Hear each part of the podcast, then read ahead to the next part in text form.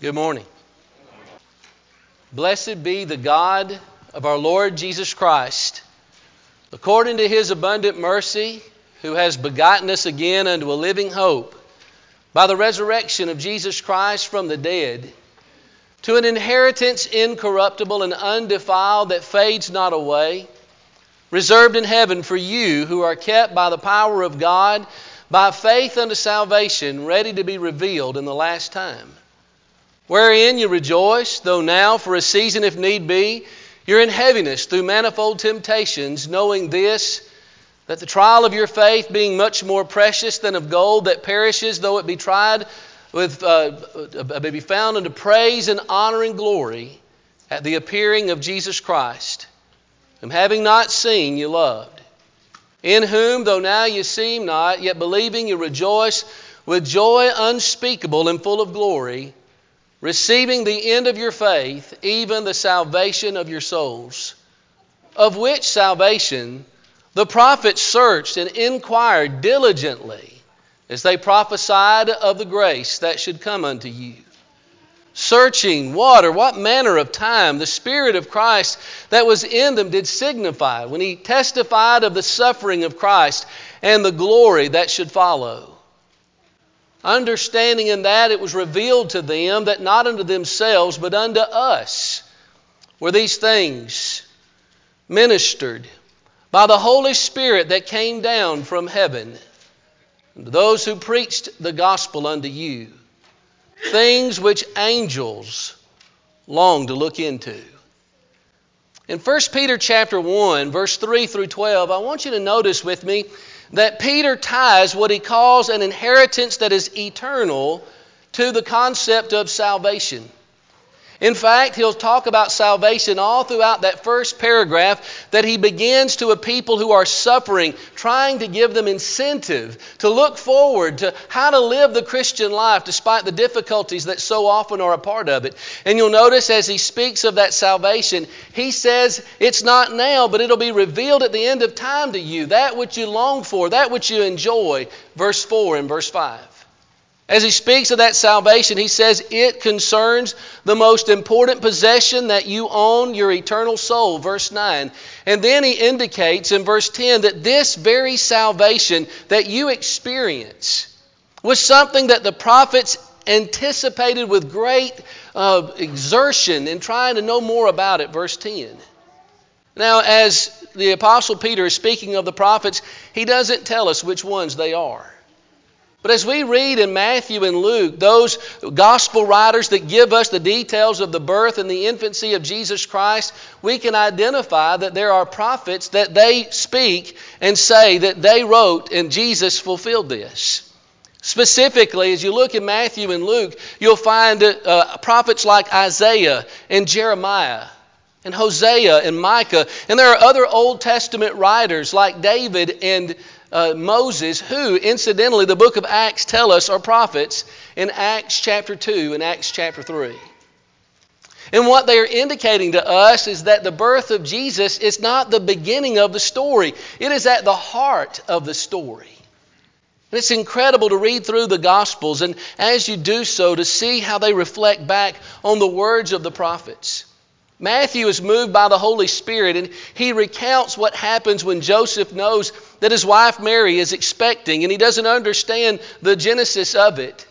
And in Matthew 1 and verse 23, the angel says unto him that uh, the virgin shall conceive and shall give birth to a son, and you shall call his name Emmanuel, which translated means God with us. And that passage in Matthew 1:23 is a quotation of Isaiah chapter 7 verse 14 and Isaiah chapter 9 and verse 6 and the idea is that the Messiah is one who is going to be all God and all man all at once. Can you imagine if you're Isaiah as you're writing that and anticipating what's the fulfillment of this? And then you go over to Matthew chapter 2 and verse 5, and you read how the gospel writer Matthew is giving us the details of the birth of Jesus. And Jesus is born in Bethlehem, and uh, he quotes Micah chapter 5 and verse 2 You, Bethlehem of Judea, you are by no means least among the rulers of Judah, because out of you will come a ruler who will shepherd my people Israel. Micah's message was Matthew is showing us that this ruler to come is going to be a humble ruler. As great as his mission, he's going to be born in an obscure part of the world. Matthew chapter 2 and verse 15, you have Matthew again explaining to us why Mary and Joseph are leaving their home, going away from Israel and going down to Egypt. Out of Egypt have I called my son. And that is a quotation of Hosea chapter 11 and verse 1. And in the fulfillment of that, you have Herod who's trying to execute all of those Hebrew baby boys, and God is helping the Messiah be delivered from, persecution, from execution and to be saved. Because there's a plan that's been in place that the prophets have spoken about. And then in Matthew chapter 2 and verse 18, sadly, we have the quotation of Jeremiah 31 and verse 15 because of Herod's wicked act. All those Hebrew male children are slaughtered. In his attempt to get rid of his rival, he thought, the Messiah. And the mothers of Israel are weeping as they lose their little boys in this. But you know, Luke is the same way. As Luke who begins to record for us the details of what takes place at the birth and the infancy of Jesus, it begins in Luke chapter 1 when her cousin comes to her and she finds out the blessing that's involved and she sings what we just sang. In Luke chapter 1, we call it the Magnificat. This song of praise is the fact that God is using her. And she quotes the Psalms, you know, David the prophet. And as she quotes in Luke chapter 1 and verse 50, she's quoting from the Psalm, Psalm 103 and verse 17. And then in Luke 1 and verse 53, she's quoting Psalm 107 and verse 9. The events that took place 2,000 years ago in the birth of our Lord and Savior Jesus Christ, the gospel writers recount for us to help us to understand how important this is. But hundreds of years before Jesus was born, the prophets are writing about it. And the thing is, as they write, they're wanting to know what is the fulfillment of these expectations. You'll notice on the sermon note sheet that there are two parts to this lesson.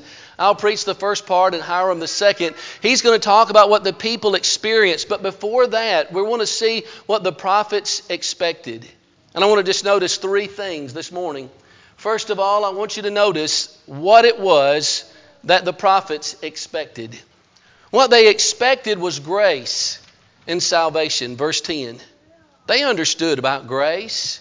It was a word they used in their vocabulary. 41 times in the Old Testament, they signify or speak of grace. And grace meant, meant, in the Old Testament what it means in the New Testament, what it means to us. It means undeserved favor. The idea of grace is of one who has, who gives to one who does not have but who needs. It is the action of an, a superior who gives to an inferior what the inferior needs but cannot deserve. They often sang about it in Israel. In the benediction of Aaron, a song that would have been sung, a song that we sing, the Lord bless you and keep you. The Lord make his face to shine upon you and be gracious unto you. The Lord lift his countenance upon you and give you peace. Numbers chapter 6, verse 24 through 26. They understood and they spoke of a grace. They knew what they had.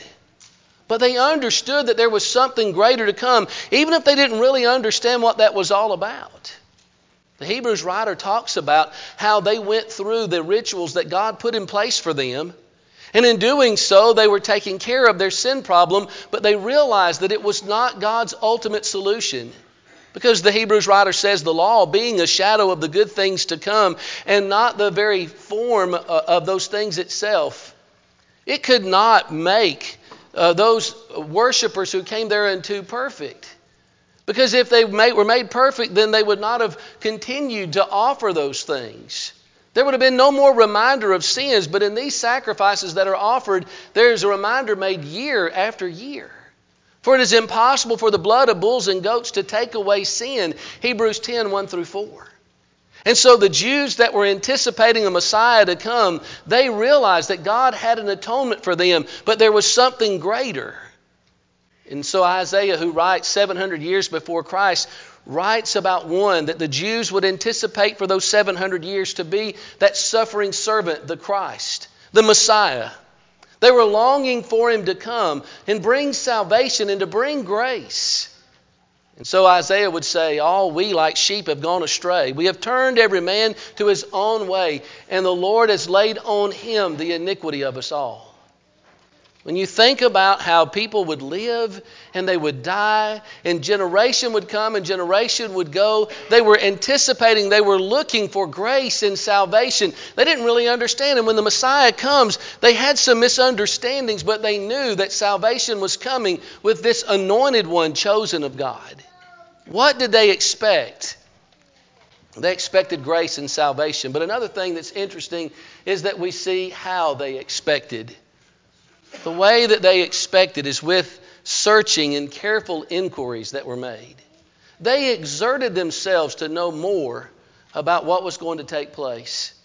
Can you imagine being Isaiah and Jeremiah and Hosea and Micah and other prophets who were writing these words, incredible words, and trying to understand what they meant, looking around in their lifetime, contemporary, and saying, Is this the thing that's been prophesied? Is it being fulfilled now? I want to know more about it. I don't know how many of you like wasabi. I like hot and spicy foods. And uh, I learned a little bit more about wasabi uh, we had uh, some uh, some uh, beef and we used horseradish sauce with that. But I suggest to you that the likelihood is is that you have never had true wasabi. This hot, spicy plant that's used in Oriental dishes, they tell us that only 13% of what is manufactured as wasabi is actually the real thing. Most of it is horseradish colored green. And there's a reason for that. It's very difficult to grow wasabi. It takes 15 months to cultivate that plant. And so much can go wrong. If it gets too much sunlight, it's not going to make it. If it gets too little sunlight, it's not going to make it. And there's water that has to flow through that plant all the time. And it has to be between 55 and 65 degrees. So enjoy your green horseradish sauce next time you're having your oriental dish. You know, I would like to, since I learned that, I'd like to find me some real wasabi. I collected baseball cards when I was a little kid. And well, I guess you, I haven't sold them, so I still collect them. I was looking for the what they said was the most difficult card to collect as a baseball card collector. It was the T111 Honus Wagner tobacco card.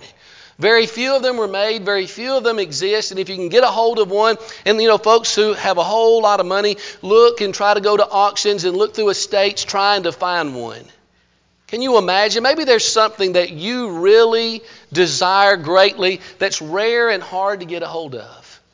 Whatever earthly thing that is, it does not seem to compare with what they were looking for.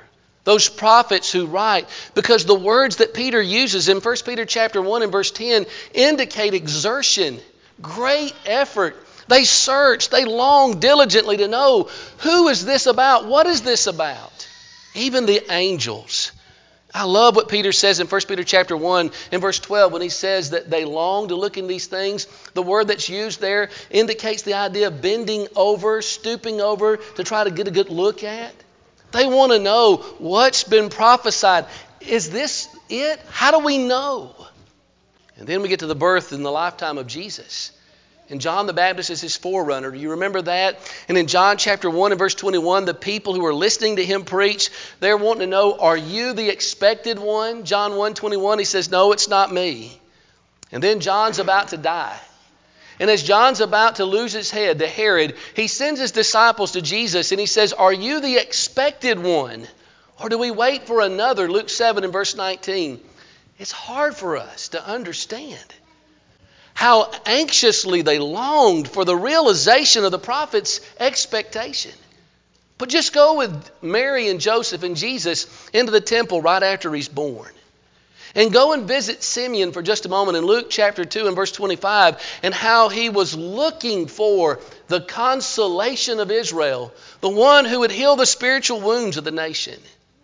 Or go with, with Mary and Joseph to see Anna, this prophetess who had remained in the temple so long, and she, along with all the other Jews, was looking for the redemption of Israel. Luke chapter 2 and verse 38. It is absolutely impossible for us to put ourselves in the shoes of the prophets. Because for 2,000 years, people have at least heard the gospel preached that Jesus is the Christ, the Messiah. But can you imagine being those prophets who are writing and saying, How will we know? How do we see? When will it be? These promises that have been made. And I suggest to you that in every generation there are individuals, and how wonderful it is to be able to witness that and see that those who are seeking, and I love what our Savior, the Messiah, says in Matthew 7 and verse 7 Ask and it shall be given unto you, seek and you shall find. My confidence is that if somebody really wants to find the Messiah today, they'll be able to find him. And here are those prophets who are seeking and searching and exerting themselves that's how they expected. But I also want you to see who it was that they expected in verse 11 and 12. The Spirit of Christ is testifying to them, letting them know. And, Peter says he focuses on the end of Jesus' ministry. What's interesting is he says that they prophesied of the suffering of Christ and the glory what that was to follow. They are focusing on the entirety of the gospel. And it's impressive to me that looking for those things implies the necessity of a birth. Jesus comes along and he says, I'm the fulfillment. All that has been expected, I'm the one. And so often he will say that after he has been raised from the dead, right before he goes back to heaven, he collects his followers together in Luke 24 and verse 44, and he says, These are the things that I said unto you while I was with you, that all things that are written in the law and the prophets and the Psalms concerning me must be fulfilled. They're trying to grasp it, get this gospel message that Jesus has been living out. And in Luke 18 and verse 31, he's about to go to the cross and he says that all that the prophets have said are going to be accomplished. And then after Jesus is raised from the dead in Luke 24, 27, he's walking with those two men on the road to Emmaus, these disciples. And as he does, he says, All that's written in the law and the prophets was about me. Now, there are those who are trying to get that before Jesus dies. I had not seen this before, but in preparing this lesson, I came across John 1 and verse 45. And Philip is one of the ones who's impressed with the Messiah who is here. And he goes to Nathanael and he tells him, We have found the Messiah of whom the prophets have spoken, Jesus of Nazareth, the son of Joseph. But on the whole, people missed it. And so they crucified, according to God's eternal plan, the one who came to this earth in order to save us from our sins. And that's why Peter would say in Acts chapter 10 and verse 43, in speaking to Cornelius, that the prophets spoke of the one who would bring uh, forgiveness to the one of whom the prophets had spoke, to everyone that believes. We often call this the mystery. You know, Paul in Ephesians talks about the mystery of the gospel, and the mystery is that which was not revealed but now is revealed. And the mystery is that in the person of Jesus of Nazareth, salvation can come to everyone that believes, regardless of their nation, regardless of their age, regardless of their past circumstance. That's who the prophets had in mind. A little bit of local news. I don't know how many, how many of you heard about this. How many of you, you know, we go to Christmas parties with uh, our jobs so, uh, so, often, and one of the things they always do is they have a white elephant gift exchange. You ever done that? You know how that works? A lot of times it's often called also the Dirty Santa game. And the way those rules work uh, are, of course, that you can pick a gift randomly, however that's determined, and somebody can either pick another gift or they can steal yours. Well, the picture of the lady you see up there is Lori James. Lori went to her office party uh, in Louisville, and as they went through that white elephant gift exchange, first thing that she got was a $25 TJ Maxx gift card. Ladies, that's a pretty good gift, isn't it? But somebody stole it per the rules of the game. And so she grabbed the last gift that was there. It's random. And what she got was somebody had bought a, a little small collection of lottery tickets. And the first one she scratched off was a $50 winner. So she's already gotten more than the $25 limit. She scratched off another one and was the top prize winner. $175,000. Co-workers couldn't believe it. They, there's apparently a barcode or something on there. They scanned it, found out, yep, this is the real deal. She actually won. Here's the thing about Lori James, who's holding that check. She wasn't even expecting that. She was happy with a TJ Maxx gift card, but she got so much more than she even thought she would. in a way infinitely greater. People who lived day by day were expecting that there was something greater, but they had no idea how great that greatness was. Even the great and godly writers who are the prophets who are writing these words down, they anticipate something wonderful, but they don't know how great, and yet they search diligently, longing and looking for the salvation and grace that was to come in the person of the Messiah. You know, Augustine tells us that the New Testament is veiled in the Old Testament, and the Old Testament is unveiled in the New Testament, that Christ is enfolded in the Old Testament and is unfolded in the New Testament. The prophets unveiled and unfolded for us something that for hundreds, even thousands of years, they were looking for the fulfillment of. People were living and dying looking for the Messiah to come. And in a moment of history, not unlike our own, where people were struggling, were living and dying and dealing with death and with joy, the greatest event of history occurred. Hiram, come preach to us about it. There never been another birth like Jesus' birth, and there never will be. Jesus' birth is unique among all of the births that have ever taken place in the history of the world. His birth separates the BC from the AD. His birth is different. He's the only person in the history of the world who ever chose to be born. Here you are. You had no say in that. Jesus is the only one to ever be born of a virgin. He's the only one of all of the people who've entered the world who came into the world with an angelic escort, as the angels sang at his birth and praised God. Jesus' birth separates him, it makes him different from everybody who's ever existed. The prophets tell us that he's coming, and he does come. And while it's true that the birth of Jesus is not all that there is to know about him, you can read about his action packed life and all of the gospel narratives Matthew, Mark, Luke, and John. It is true that nothing that Jesus ever accomplished would have taken place had he not first been born. And so it's not an overstatement to say Jesus' birth changed everything. His birth changed the world. The prophet said that he was coming. And when you get to the end of the Old Testament, if you're in tune with God's frequency, you know this isn't the end of the story. Like Marvel fans wait in the movie theater for just one more scene after the credits, people get to the end of the Old Testament and they know that it's not just about the predictions that he's coming, but about the realization of his actual birth taking place in the fullness of time, at the right time. He would come, Galatians chapter 4 and verse 4, and he did. Every one of the gospel writers, in their own way, tells us about Jesus' entry into the world, but Luke's is probably the most comprehensive. If you have your Bible, go ahead and turn it to Luke chapter 2. In Luke's gospel, he leaves no stone unturned.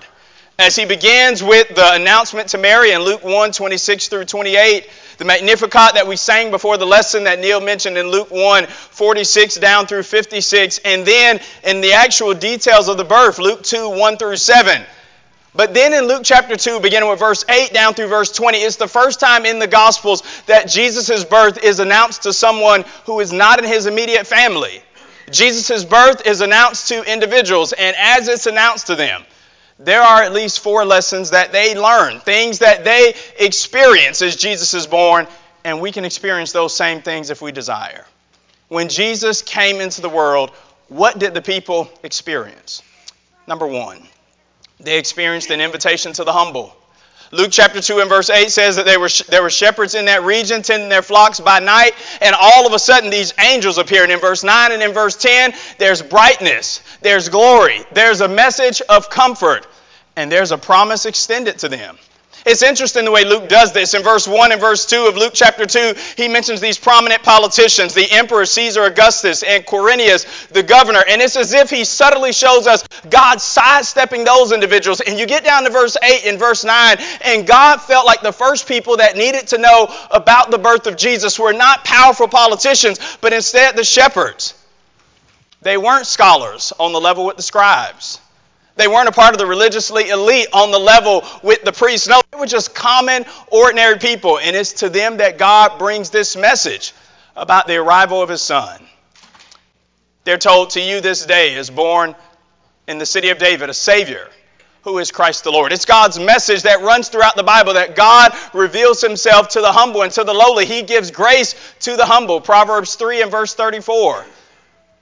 God has revealed his will to all men, but he takes a special interest in those that are humble and those that are lowly. In James chapter 2 and verse 5, James says, Don't you know that God sends his grace and his mercy out to those individuals that are of humble estate? That God has not chosen the mighty and the wise and the strong, but weak things to exalt them. 1 Corinthians 1 26 through 29. And that's exactly what you have and the revelation of God's will to the shepherds. When Jesus was born, it was an ex- invitation. They experienced an invitation to all who are humble, all who are lowly. This doesn't mean that God excludes the rich or those in a certain tax bracket, but it does mean this that the promise of Jesus' arrival and his actual fulfillment only benefits those that have a certain heart posture. Those that see themselves as they truly are. God says, This is the one I'll look to, the one with the humble heart who trembles at my word. Isaiah 66 and verse 2. And here are these shepherds just doing their business. And God says, I've got great news for you. Would you notice verse 10? The shepherds are told there's nothing to fear, but instead there's someone to behold. For a moment in history, they're told to look away from their work, look away from all of their business, and focus on the great thing that God is doing in the world. And isn't that God's invitation to you and to me? Our lives are busy with so many different things. And here's God's invitation to the humble. If we would stop long enough to pay attention to it, He's saying, I've got great news for you. As long as you and I look at our sin, we'll often find ourselves saying, How can I ever be saved? But if we stop and behold, we'll often look at our Savior and find ourselves saying, How can I ever be lost? They get this. You know Jesus' invitation. Matthew 11 and verse 28 Come unto me, all you that labor and are heavy laden, and I'll give you rest. Take my yoke upon you and learn of me. I'm meek and lowly in heart. You'll find rest unto your souls. My yoke is easy, my burden is light. That's for everybody in the world. If we'd humble ourselves down low enough to see it, in Jesus' birth, there's an invitation to the humble. It's personal. In verse 11, he says, To you. The shepherds are hearing this news, and the angels say, Not to those people out there. No, it's actually for you. It's personal. John 3:16 for God so loved the world and you could write in your Bible in parentheses your name because he sent his only begotten son. As plain, as simple, and as ordinary as we are. When Jesus was born into the world, the people experienced this great reality that God's invitation is to the humble individual. For everybody in the world who will receive it, he's come and he's come for us and we need to appreciate it and see it. These shepherds saw it and they were blessed as a result of it. They heard this good news. For you, this day is born in the city of David a Savior who is Christ the Lord. You know, so many people in the world believe that God can do great and amazing things and has great and amazing power, but not enough people think that God can do great and amazing things with them. But when Jesus came into the world, people experienced this truth. Yes, He can with you. It's not for somebody out there in the distant. It's not even for some people 2,000 years ago alone. It's for people right here. In 2022 in Bowling Green, the birth of Jesus says, God invites the humble. Here's number two. When Jesus was born, the people experienced a God who keeps his promises. And look at verse 12. He doesn't just announce facts when the angel comes, he gets specific. When they go into Bethlehem, he says, Here's what you can expect to find. He says, There's a sign given to you in verse 12, and you'll find a babe wrapped in swaddling clothes and lying in a manger. And if you write in your Bible, just draw you an arrow right down to verse 16. Because when they get there, the text says they saw Joseph, they saw Mary, and they found just what the angel told them a babe wrapped in swaddling clothes and lying in this feeding trough in this manger. God keeps his promises. But this word from the angels is not really just a promise that's been fulfilled about his most immediate message. It stretches all the way back to Genesis 3:15. When Adam and Eve ruined things in the garden of Eden and in Genesis 3:15 God says, "One day I will send the snake crusher." And the seed of woman will crush the head of this serpent, even though his heel will be bruised in the process. When they get to Bethlehem and look this baby in the eyes, what they're seeing is more than an infant. They're seeing all of the promises of God wrapped up in this one little life because God has kept his promises. Which promises? All of them. It's Joshua 21 45 coming to life. Not one good thing of all of the good promises that God made to Israel has failed. All of them have come to pass. And here he is. They met a God who always keeps his promises. The word came from the angels, but it was ultimately from God, and so their word could be, were, their word could be banked on and trusted. It was true. They didn't have to doubt it. God was telling them the truth. When you get to the end of the Old Testament and you get to the book of Malachi, the next page you turn, you get to Matthew chapter 1 and verse 1, and you know how the New Testament begins. The book of the generation, the genesis of Jesus Christ, the son of David, the son of Abraham. That's God's way of saying to everybody in the world, whoever doubts him, if you think I'm lying to you about the promises I've made, just check the records. And he gives these generations, these genealogies, these families that Jesus had been born into to say, I told you so, and it is so. I keep my word. What does this mean for you and for me? You know what it means. It means you can trust him. Trust in him at all times, Psalm 62 and verse 8. Trust in the Lord with all your heart, Proverbs 3 and verse 5. When we deal with the God that brought Jesus into the world, what the people experienced is this. We are not dealing with the God that we need to brace ourselves for disappointment. Instead, we're dealing with the God with whom we need to buckle up and brace ourselves for astonishment. He's going to do more than you can ask or even think, Ephesians 3 and verse 20, because he always keeps his promises and nothing stops him from doing that. God is a truth telling and honest God who always fulfills his word. And when Jesus came into the world, this was God's way of saying, I told you this is how it was going to be, and here it is. The prophets told you, and now here it is. But more than Jesus' birth simply being the means to God keeping his promises, that's not all that's here. God is not saying, You see, I gave you Jesus, I always keep my word. He's saying something far different altogether. He's not just saying, in Jesus I keep my promises, but more than that, he's saying, in the birth of Jesus, it's through Jesus that God's going to do everything that he's promised to do for his people. And so Paul could write to the Corinthians in 2 Corinthians 1 and verse 20, all of the promises of God find their yes and amen in Him. And it's through Him that we utter our amen to God. Everything that God's going to do for anybody in the world, everything He's ever promised, anybody in the Bible, from Genesis to the last amen in Revelation 22, all of it is fulfilled in Jesus Christ.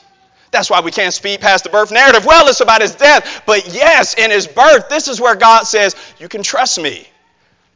You can believe me. I keep my word. Salvation's in nobody else other than Jesus, Acts 4 and verse 12. If you ever expect to make it back to God, it'll come through Jesus, John 14 and verse 6. All spiritual blessings are found in Christ, Ephesians 1 and verse 3. Everything that God's going to do for the rest of the time of history and everything He's ever done is found in Jesus. When Jesus was born, the people experienced a God who keeps His promises. You know how many people in the world today are looking for a sign? You know how many people pray on the bargain system with God? Maybe you pray like this God, if you really exist, if you're really there, do X for me and then I believe.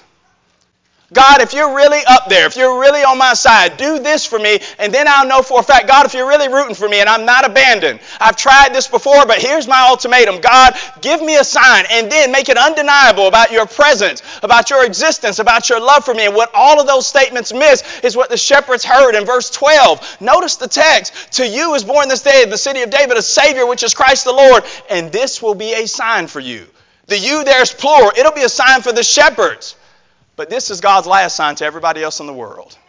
It is not the case that God is doling out promises and signs to us individually as we specify them and make ultimatums of Him. No, instead, God's done something better than that altogether. God has said, if you doubt me, Jesus is the last sign to all of humanity that God always keeps His word. Don't look past Jesus for more signs of God's authenticity, but look through Him as the means through which God's going to do everything He ever said He would.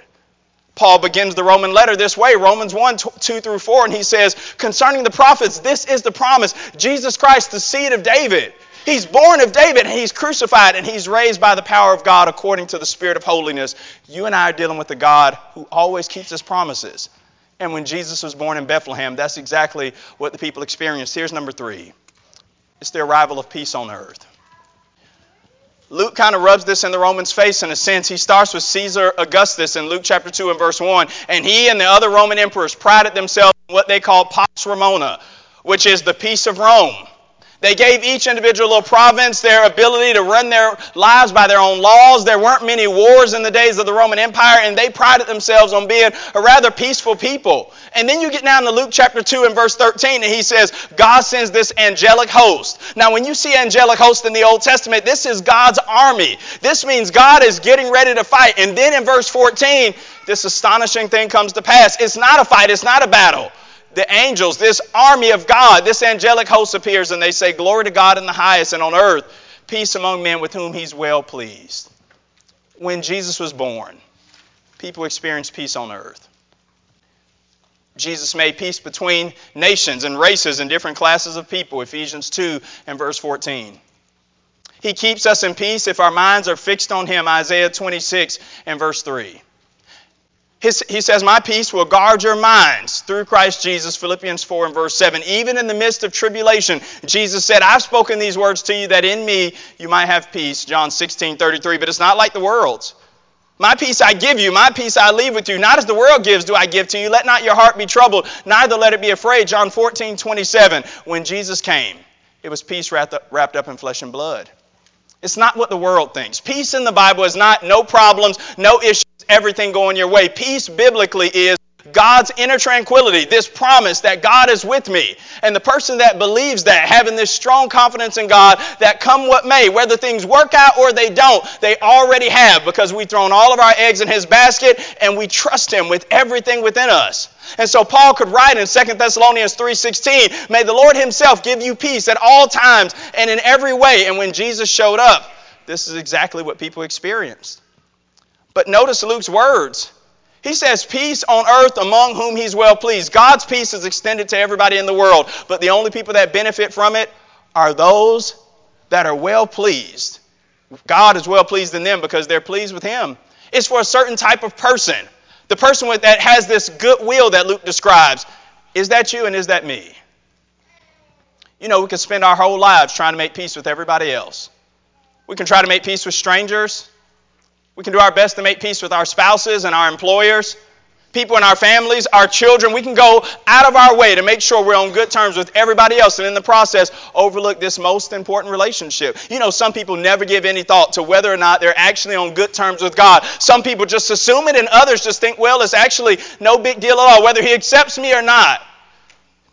And if we do it that way, we're doing it backwards.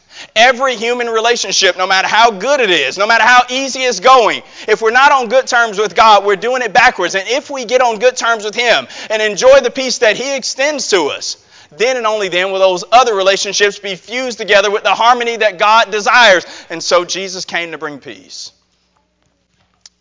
In 1914, it's been called the Christmas Truce. Maybe you've heard about it. World War I, the British soldiers were encamped against the Germans. And in his diary, one British machine gunner talks about how he was in this sort of narrow trench. It was damp, it was wet, and it was cold. And all of a sudden, at 10 p.m., they heard this racket. And he said to one of his fellow soldiers, What is that German racket that I hear? And they said, Sir, it's not racket. We believe the Germans are singing. It was Christmas Eve, after all. And in a moment later, the British were singing back. The Germans shouted out, Come over here. And one of the sergeants on the British side said, You've got to meet us halfway. They did. They met them halfway, and these two groups, these two armies, who just moments before had only ever communicated with one another with the streaks of their bullets into one another's camps, all of a sudden were singing and dancing, sharing hugs. There was not one atom of hate in all of the camp. And they enjoyed a great Christmas Eve together. You know, Christmas came the next day, and moments later, the war resumed. People have been astonished that armies could stop fighting for a day of peace to enjoy it. But what's more impressive than that is the peace treaty between heaven and earth. Jesus doesn't say, Meet me halfway. He comes all the way. And this is where Christianity is different from every other religion in the world. Every other religion in the world is offering swimming lessons to drowning men and women. They're saying, Listen, if you come up here, if you can make it, climb this mountain, do this ritual, we'll receive you. And God says, I know you won't make it. I know you won't come to me and so I'll come to you. If you turn to me in faith, we can have peace, not merely momentary peace. No, when you're plunged in the waters of baptism, in that moment, the peace begins that will last throughout eternity. The peace that Jesus died to purchase because he made peace through the blood of his cross. Colossians 1 and verse 20. When Jesus came into the world, the people experienced peace on earth. Now, here's the last thing, number four. When Jesus was born, they experienced an opportunity to participate the shepherds hear this message. Verse 15 says they desire to go to Bethlehem to see the things that have been spoken to them. Verse 16 says they go with haste and with speed. And in verse 17, they're the first evangelists in all the Bible. They began to make known this saying abroad everywhere. It's interesting. Luke's account does this and the other gospel writers as well. Luke's gospel begins with evangelism as the shepherds spread the good news, and it ends with Jesus commissioning everybody in the world to do the very same thing. Luke 24, 46 through 48, Jesus says, You're going to be witnesses to me about repentance and the remission of sins in all nations, beginning at Jerusalem. The shepherds don't just hear this good news and take it in themselves, they're invited to participate in this and take the gospel to every, everybody. They tell others, and others are astonished and surprised. And in verse 20, they marvel, praise, and glorify God. And we get to enjoy that same thing if we're willing.